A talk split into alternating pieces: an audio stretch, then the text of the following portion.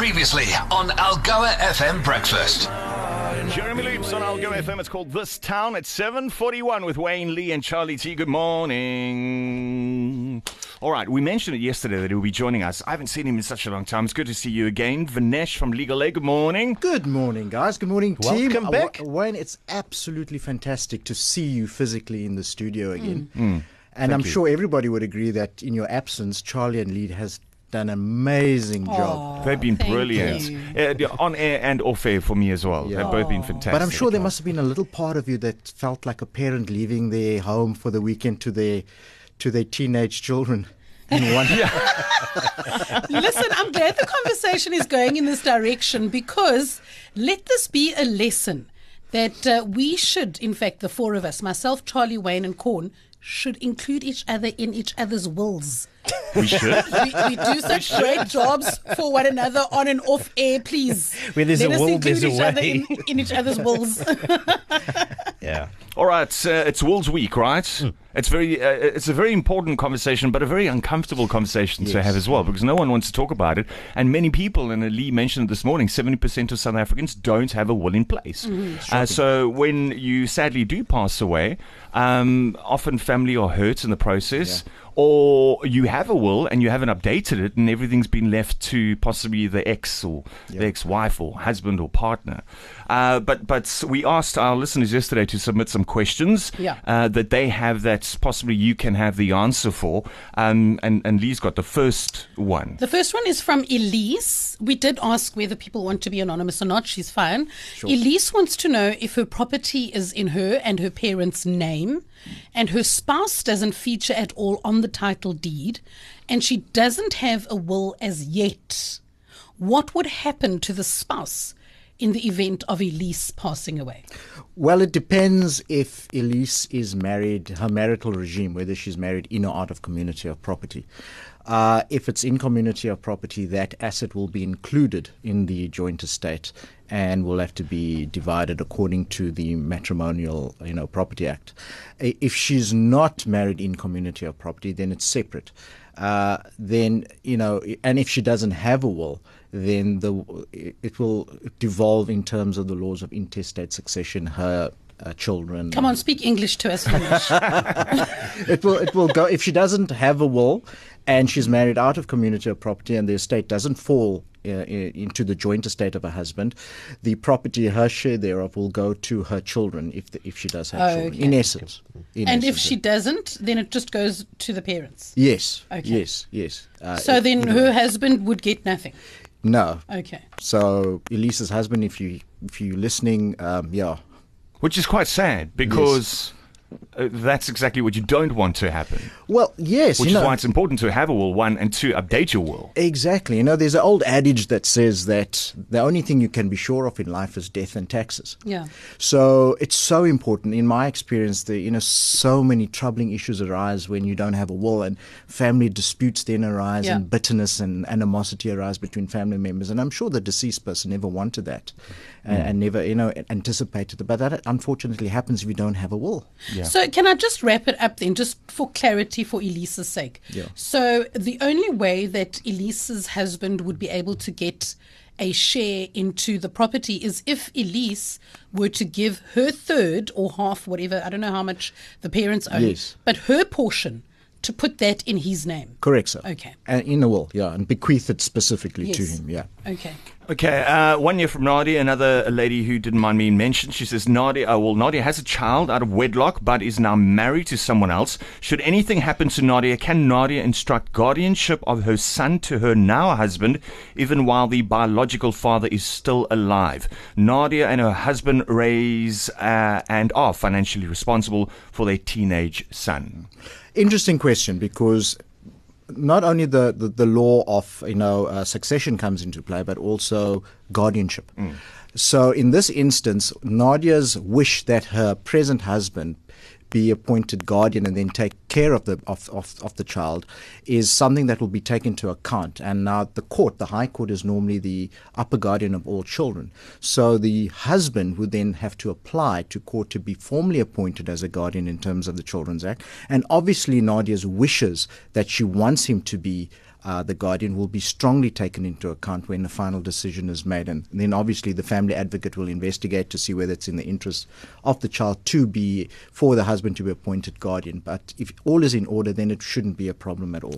Does the biological father have the right to fight that? Yes. Contest. Contest it. now. Absolutely, he has. It it has to such an application. That's why you have to do an application because the biological father's still there. But and he may say, "Look, I want to look after my teenage uh, son because his biological mother has passed away.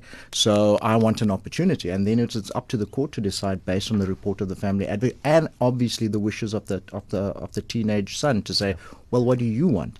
So you take all those factors into consideration, and then the court makes a decision what's in the best interest. So perhaps Nadia may want to, I don't know, I don't even know how it would work, but in addition to perhaps putting that request in her will to motivate why, perhaps?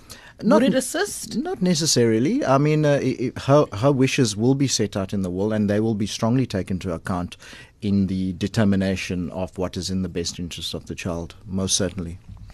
A question that has often come up, uh, Vinesh, and quite a sad one as well. Um, and I'll use an example. I just, I'll, not an example, but here's an analogy. This is Charlton's own question. no, no, no, no, no, Vinesh. He saw, he saw my will. I actually showed him a few seconds Very ago. disappointed. I'm receiving nothing, Charlie.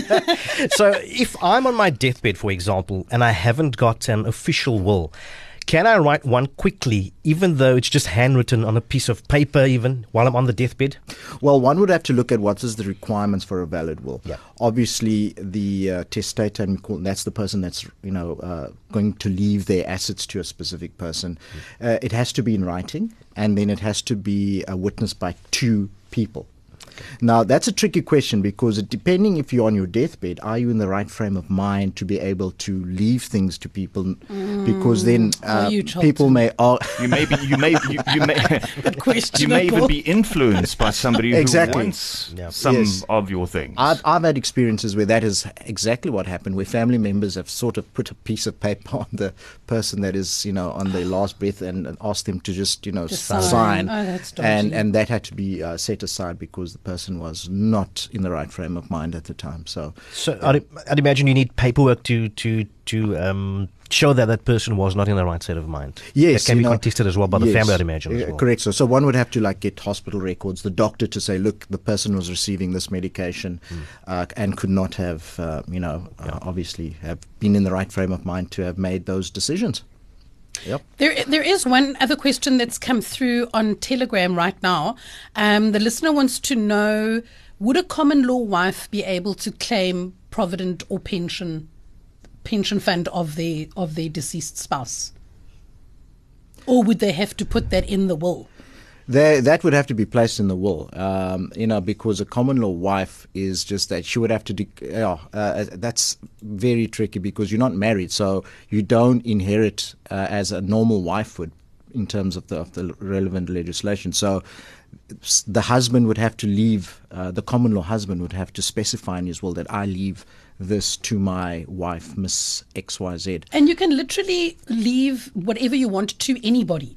They don't have to be your wife. So even if you were married to someone Yes. and you're deciding that you want to leave something to your mistress, you Yeah. could do that. Tricky, but yes. Okay. to your mistress. Yeah, I'm just saying, man, as a question, if you are married, so if Anish and I are married and I decide, you know, in, in, in my secret space, in, because it's a personal thing, I decide I want to leave something to Charlton, Yeah. that would be allowed. It's, it's my yes, prerogative. It's, it's your asset. You you're entitled to, you know, do with it whatever you want on your, you know, when you uh, on your demise, you can say, I want my this asset to go to this person. yeah.